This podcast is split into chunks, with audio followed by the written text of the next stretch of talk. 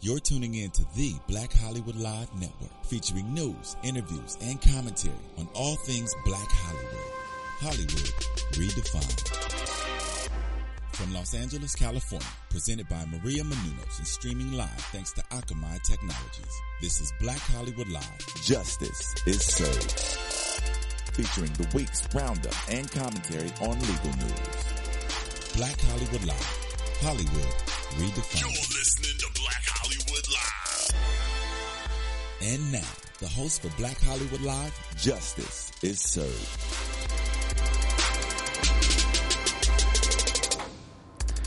Welcome, fellow fans of Black Hollywood Live. Today on Justice is Served for May 6, 2015, we are talking about a lot of a lot of great uh, legal legal topics. Um, I am your host Phil Svitek, filling in for Sarah Azaria, but we have Chelsea Galicia Hi, Phil. returning. How are you, Chelsea? Good. Thank you so much for filling in. Of course, always happy to be here. Um, of course, after this weekend, everyone's still talking about the fight, but we get to talk about it from a very different perspective than most people would even imagine, and that is, of course, the legal perspective, starting with Floyd Mayweather. Yeah. So he is now facing a new lawsuit as a result of an interview that he gave to Katie Couric a few weeks before the fight. It was an interview to help promote the fight, and in that interview, Katie Couric gently brought up the domestic violence issues. And about that, he said, quote, did I kick, stomp, and beat someone? No, that didn't happen. Did I restrain a woman that was on drugs? Yes, I did. So if they say that's domestic violence, then you know what? I'm guilty. I'm guilty of restraining someone. Well, uh, the the woman that he um, Josie Harris. yeah, Josie Harris is the mother of three of his children. Apparently, they were together for 18 years. And uh, she is pretty pissed off about this uh, statement. She has, is suing him for defamation, intentional infliction of emotional distress, and negligent inten- infliction of emotional distress, just in case the uh, intentional one doesn't fly, uh, for these statements. Um, the her version of events, if you look at the lawsuit itself, is really horrifying. Apparently, one night in 2010, he was waiting for her when she got home.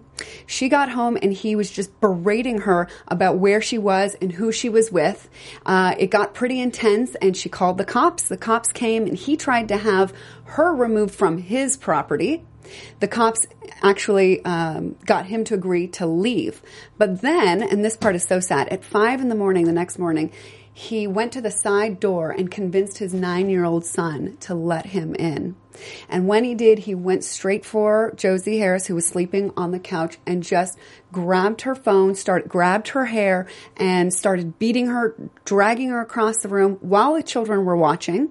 Uh, in fact, Floyd had brought a friend with him who kept the kids back from doing anything, uh, as he again berated her for who he was, uh, who she was seeing, uh, text messages.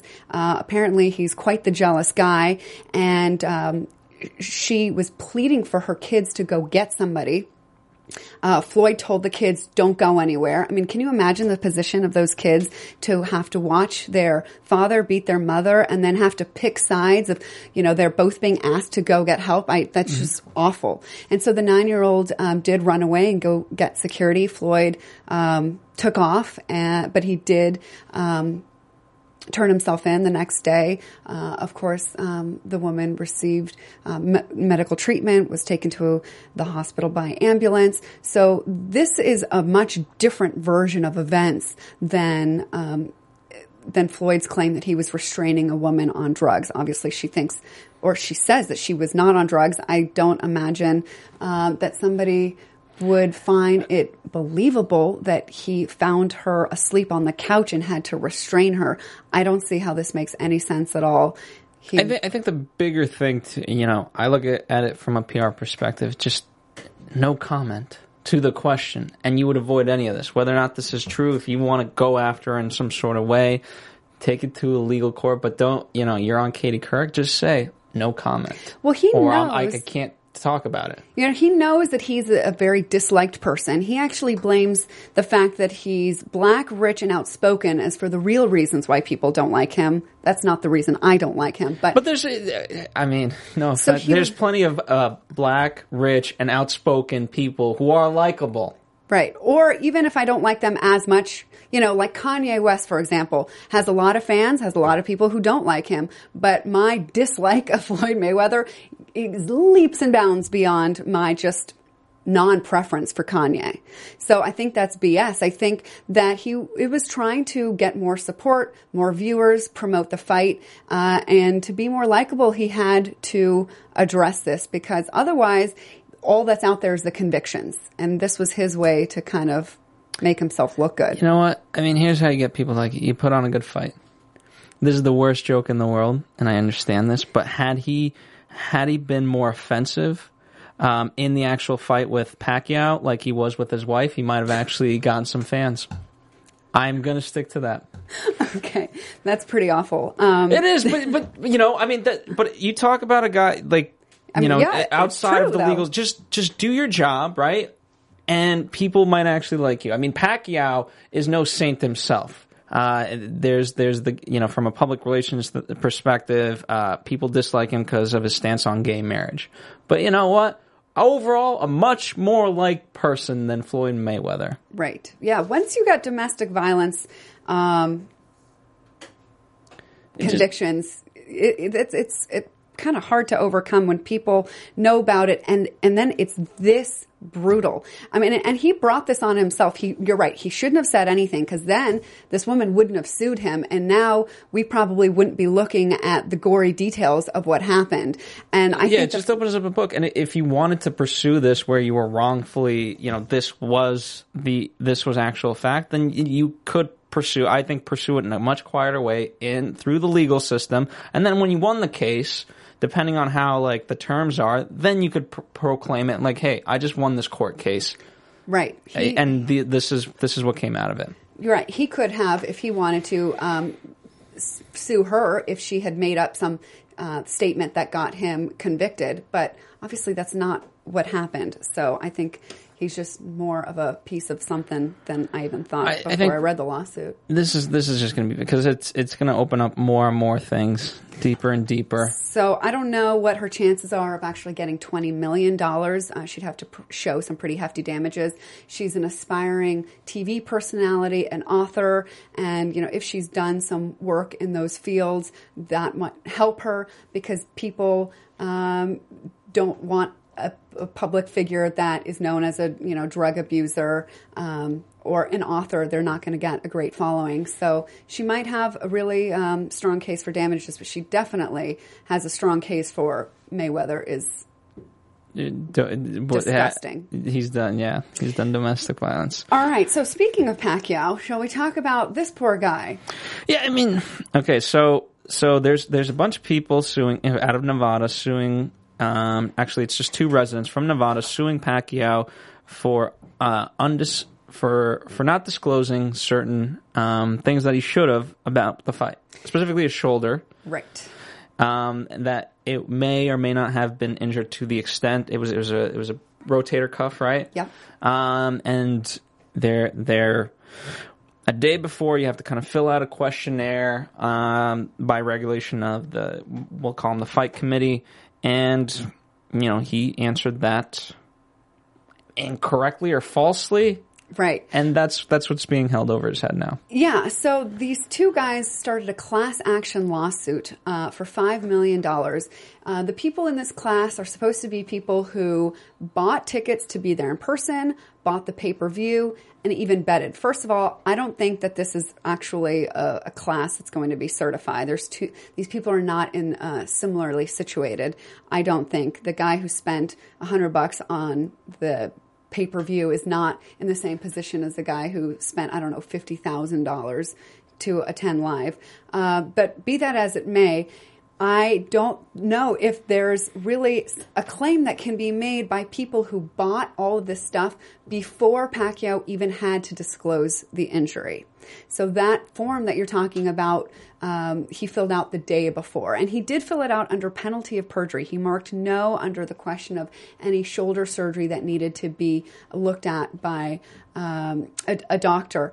Uh, he did have a rotator cuff, but the thing is, is that these fighters fight with injuries all the time. So it's hard to know when is an injury so severe that it would actually make a difference in their performance. Mayweather said that he was fighting with injuries, so mm-hmm. it's. Uh, it's not as easy as we would think to oh he had a rotator cuff tear he should have disclosed it because he was it was going to make a difference to the outcome of the fight. Pacquiao said it it didn't make an, uh, a difference to the outcome of the fight. Uh, I I don't know if these people will be very successful in this claim, but I do think that even though they disclosed it to the U.S. anti-doping agency, that it's not the same thing as disclosing it to the Nevada State Athletic Commission. So he might be in trouble with the commission for that, but to the public, does he owe you and I a duty to tell us? No, it's like it, to me, it's it's like any other sport. Um, you know, some some teams will say, "Hey, this player's playing with an injury," or this. It's not. It's not necessarily public information for us to know, you know, who is and who isn't playing with an injury. And to that extent, um, it can also be mental. Um, it you know, the guy could lie. He could lie to his trainers and things like that, and he could still have a great game, and no one knows that he's playing through the most pain he's ever been dealt in his entire life. Right. You know, um, I know plenty of athletes who do that on high levels, whether the Olympics, whether the World Cup, whatever the case may be. It's just is what it is. It's part of it. Um, and These he could injuries. deep down believe that it didn't affect him. Right. And I don't know, watching, having seen the fight himself, myself, maybe he would have done a little better but I don't. I didn't see it as a hindrance. I'm not uh, a, a, boxing expert, so I don't know. It seems that he, when he was throwing the punches, they were pretty hard, and not all all of them landing. But the reason he wasn't as aggressive, I think, towards the end, as most of us would have hoped, is because he said he thought he was already winning, so he didn't need to do some over the top aggressive move. So I think that's why he lost, not the shoulder injury. Yeah. So, All right. And with the class act, like if, this was to go through, what does that mean? What in terms of class action? Like if these people just get their money back? What does that mean? I, am usually class action lawsuits are great for attorneys, not so great for the people in the class. Maybe they'll get a voucher to another pay per view event, or um, it's it's not usually exactly the money that you put out. I mean, it, it, it could be, but it's very that's what difficult. I'm saying. It so it's it like a seems... gift certificate or you know, have you have you been a part of a class action? You get something in the mail that says, you know, do you own this car or do you have this cell phone service? And the, they did something wrong, so you get a twenty dollar gift card to something. So it's the the the people in the class don't generally come out, you know, big winners, but attorneys live these cases. And you know, I just like to see the effort more in other stuff. Yeah, I know people. You didn't like the fight. Everyone gets it. So fine. It is what it was, and everybody move on. I like it. It's not because of the shoulder injury. It's not because it just wasn't a great fight. That's it. Yeah. End of story.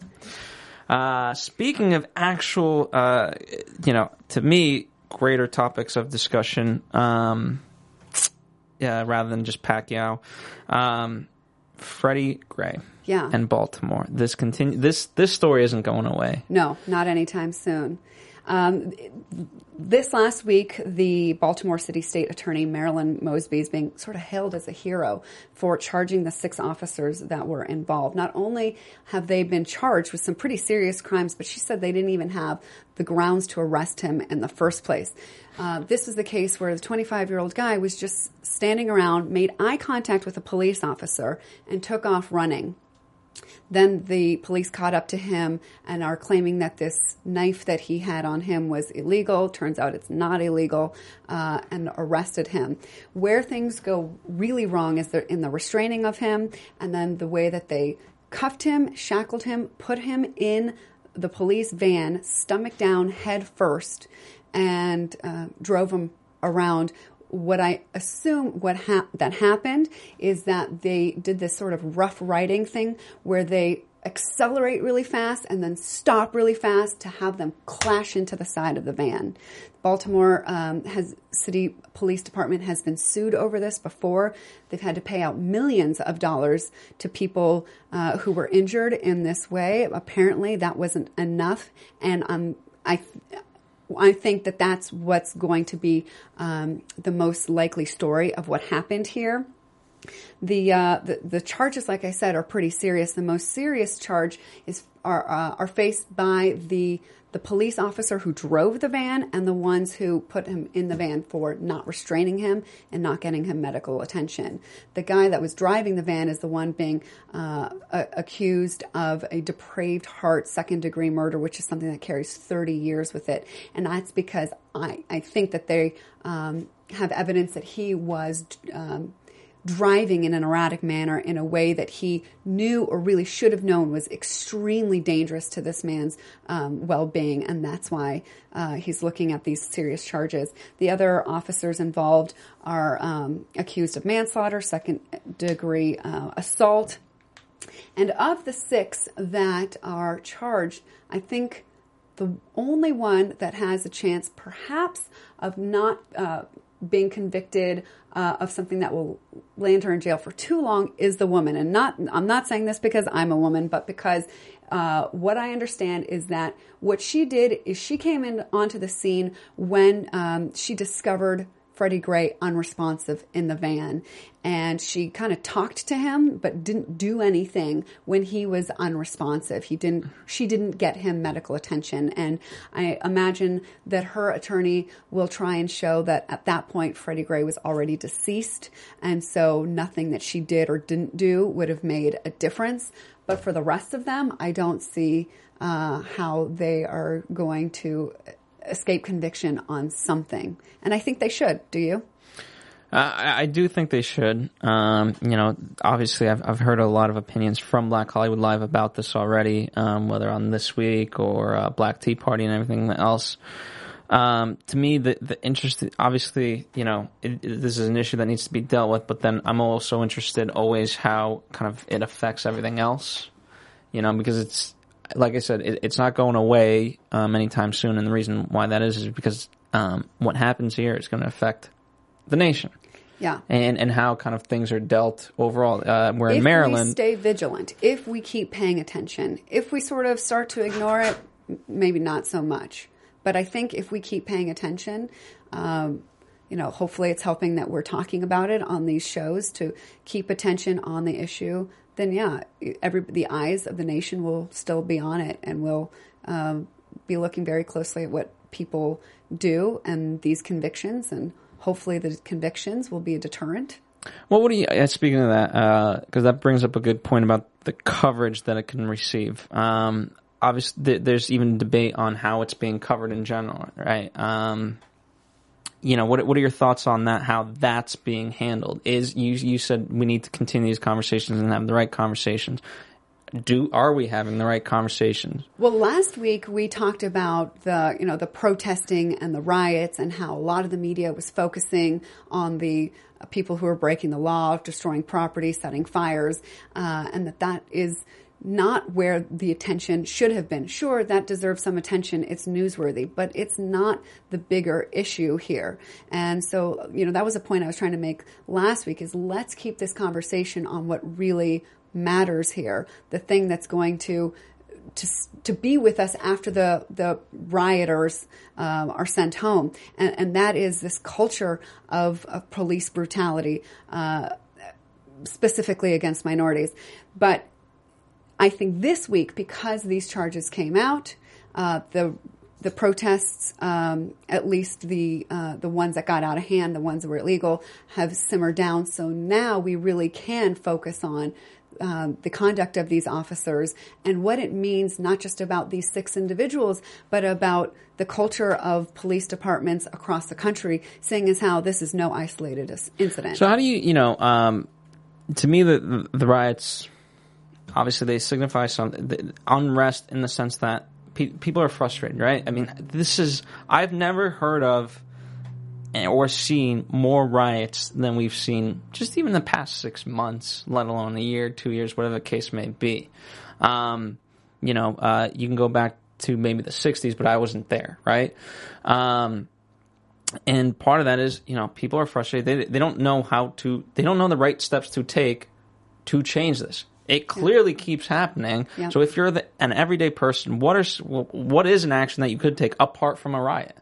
Well, you know, protesting peacefully, as Dr. Martin Luther King would have advocated for us to do, is one thing. The other thing that we can do is vote, not just for president, but locally, really getting involved. I know this sounds kind of, you know, silly maybe to most people, and who has time for that, but getting involved in local politics, local elections, state elections, these things really do matter. Who we put in positions of power is really important. And if they're not a representative voice of us, they're a representative voice of somebody. And so that's where, you know, our our vigilance has kind of gone a, just died basically is is we just stopped kind of paying attention. We um we fell asleep basically. And so now staying awake, being uh, a, a, a responsible member of this society to be involved in what happens in our elections, uh, in in where we buy things, you know, who we vote for. I mean, basically, what I'm saying is that where you put your focus and your money makes a big difference, uh, and it will trickle down all the way to how police behave. So. I, I think I think that's it. I mean, it's not a very glamorous answer to get involved in politics and to be aware of what's going on in your local community, but I don't know any other way. Fair enough. I mean, it, it rings true to uh, kind of legal perspective of ignorance of the law is no excuse, and so it's like, okay, even if you're not voting, well, it's going to affect you no matter what. And well, you know, obviously, this is the unfortunate results that we keep seeing from it. perhaps. Right. And the other thing that needs to happen is that all of us personally need to figure out where we are, maybe not racist, a lot of us have a hard time acknowledging race, but where we see a divide between us and other people. Because as we can see with the six officers, some of them were black. So this isn't just necessarily a race issue. This is an issue where you see, uh, different people as being maybe less human than you are. You lose connection with, you know, their humanity that they are somebody's son, daughter, mother, father. And it, it's a, it's a personal development, spirituality thing for each individual to make sure that we remember that we are very much uh, more the same than we are different. And I think if we all. Well, that's a very much. I mean, I, I think uh, humanity can grasp that, right? Uh, to an extent, obviously, but uh, but in from what I understand, uh, as a police, they they beat that out of you as a police officer. I mean, some of this uh, happens in training, sure, but I think it, this is, you know, on a deeper level. I, I don't know if just like police training itself would make the difference. I think this is not just action. This is an issue of consciousness of, um, yeah, I don't know any other word, consciousness and just a, a realization that we're, you know, all people. And even if people break the law, that they are entitled to be treated like human beings. I wonder if sensitivity training in the form of turning police officers into, you know, suspects for a day, you know, have them be chased and arrested and put in the back of the van and, you know, driven to the police station and, you know, have them be, you know, go to jail and be stripped down and, and sort of treat them, you know, like, or put them through the process of, of how people, um, go through in our justice system so that they have an understanding. I'm sure a lot of police officers would not like to sign up for that, but maybe something like that is necessary for for them to really feel uh, what it's like to be on the other side. Yeah, yeah. I mean, that, that's that's certainly an option. I don't think many people would do it voluntarily. I, I don't know, you know. Um, but uh, let's move on because I'm sure uh, uh, things will develop, and we'll be certainly talking about it. Um, and check back in for all the other Black Hollywood live shows. Um, this is, like I said, this is a topic that's not going away, and we're going to cover it from many, many different angles here at Black Hollywood Live. Um, let's talk about Bruce Jenner. Um, this is uh, it's always it's always two things colliding at once to create news, right? Uh, you have this uh, what people are raving about the documentary that came out, or you know the The the, sp- interview. the interview, the special. Um, you know, and, and he's being touted as brave and things like that, and yet he's dealing with a lawsuit. Yeah. So this lawsuit stems from the um, that accident uh, in February where he rear-ended uh, a woman, Kim Howe, and she uh, was pushed into oncoming traffic and, and killed. Uh, the interesting thing about this case is that it was filed by uh, two stepkids. So this wrongful death lawsuit was filed by two stepkids. She doesn't have any remaining relatives. She um, had become a widow about 10 years ago. Her husband died in 2003. She had no biological children. She had no blood relatives living at all. These stepchildren are the only ones who could file uh, such a claim. In some states, they actually wouldn't even be allowed to file a claim as stepchildren, but in California, they are. But even let's just say that Bruce was negligent, and I I don't think it's that hard to show that he probably was. He wasn't driving carefully enough, and it, everything right now looks like it was it was his fault. He wasn't doing anything crazy wrong. He just wasn't being careful enough. So let's assume that they um, prove that he was negligent. The bigger problem in this case will be proving the damages because.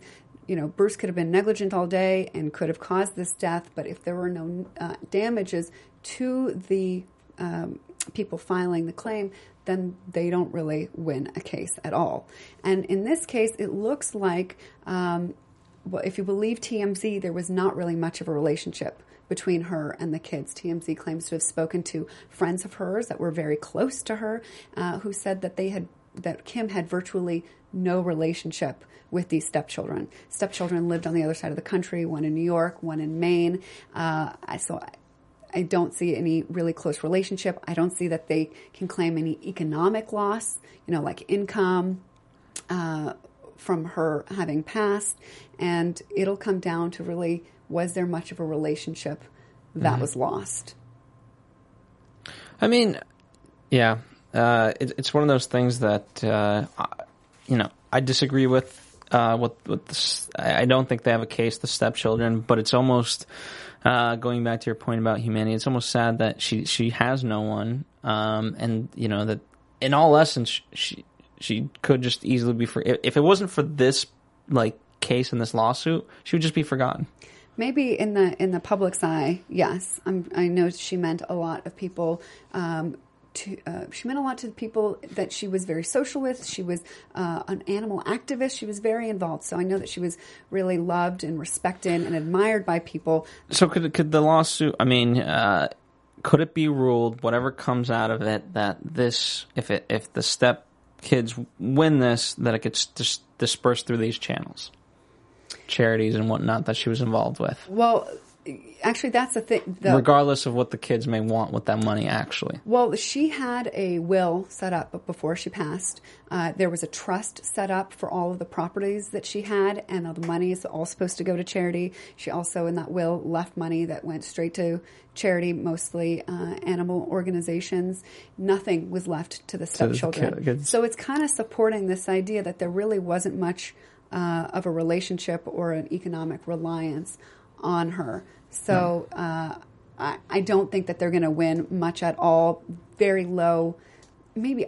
I'm going to venture to say not even hundred thousand dollars, maybe about that much. Very low, six figures. but you don't think uh, th- that Bruce and his team they're just going to want to settle, and therefore they're got like I mean, typically, um, if you you know, it's if you're a celebrity, the, the awful part of it is right right off the bat. Um, you, I could be, you could sue me for a crime I did not commit because I was in a completely different state at the time, and I could prove it to you.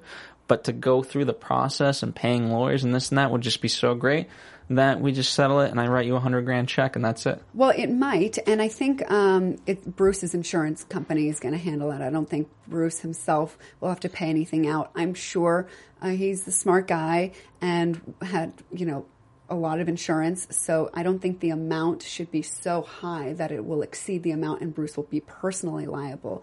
So it d- does depend on how the insurance company wants to handle it. Um, many times they settle out of court. We may never even find out about how much the family gets, if anything. Uh, it's My be very low. guess, if I had to guess, it's it, it's as, as low as fifty grand, top 200. All right, we'll see. That is that is what I would yeah, guess we'll it to see. be. I mean, there's there's really nothing else here. There's definitely no punitive damages. You know, if, if Bruce had been drunk or driving erratically, doing something that may have gotten him criminally uh, charged in this incident, then maybe punitive. But there's really not much here. Yeah. I, it's it's saying a lot that even with not much there, you can get potentially you know a couple hundred thousand dollars. But so Hey, is the state the- of, of of our law right now. I mean, unfortunately, I mean, hey, that's unfortunately for for a lot of these people that do do this suing, especially if they're you know if these kids are doing it for the right reasons, fine. But if if they're literally just looking at a paycheck, I mean, it's an easy way to make a Yeah, paycheck, I and it's unfortunate. But it, you know, that's the ugly side of it, unfortunately. Yeah, I mean, I don't know these people. They haven't. I haven't seen any interviews with them, um, so I don't want to judge them. Uh, but, but I guess I'm saying I will anyway. But it doesn't look like there is really, you know, a strong reason that you know they're just they've they've actually lost something um, that they should sue for. But you know, that's the law as it is right now. There you go. All right, so there you have it uh, for this week's edition of Justice is Served here on Black Hollywood Live. Thank you guys for joining us. Uh, in the meantime, if you guys want to talk further, obviously there's the comment box um, over on YouTube. You can comment on iTunes, SoundCloud, wherever you want, however you want, or for more direct kind of interaction, Chelsea has a Twitter. Yes, at Chelsea Galicia. There you go. Um, and BHL Online is Black Hollywood Live's Twitter. Um, hashtag justice is served.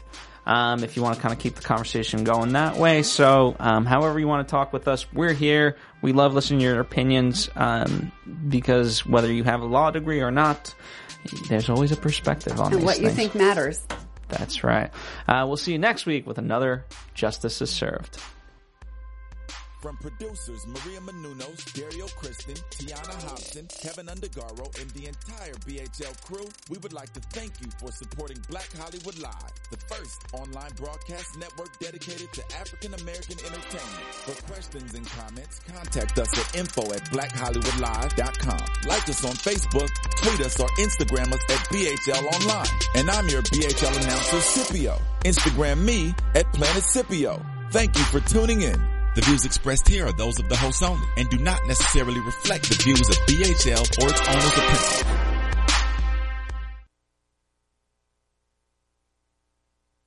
So what ends up happening is they'll say like, okay, between um, between needing a rental and um,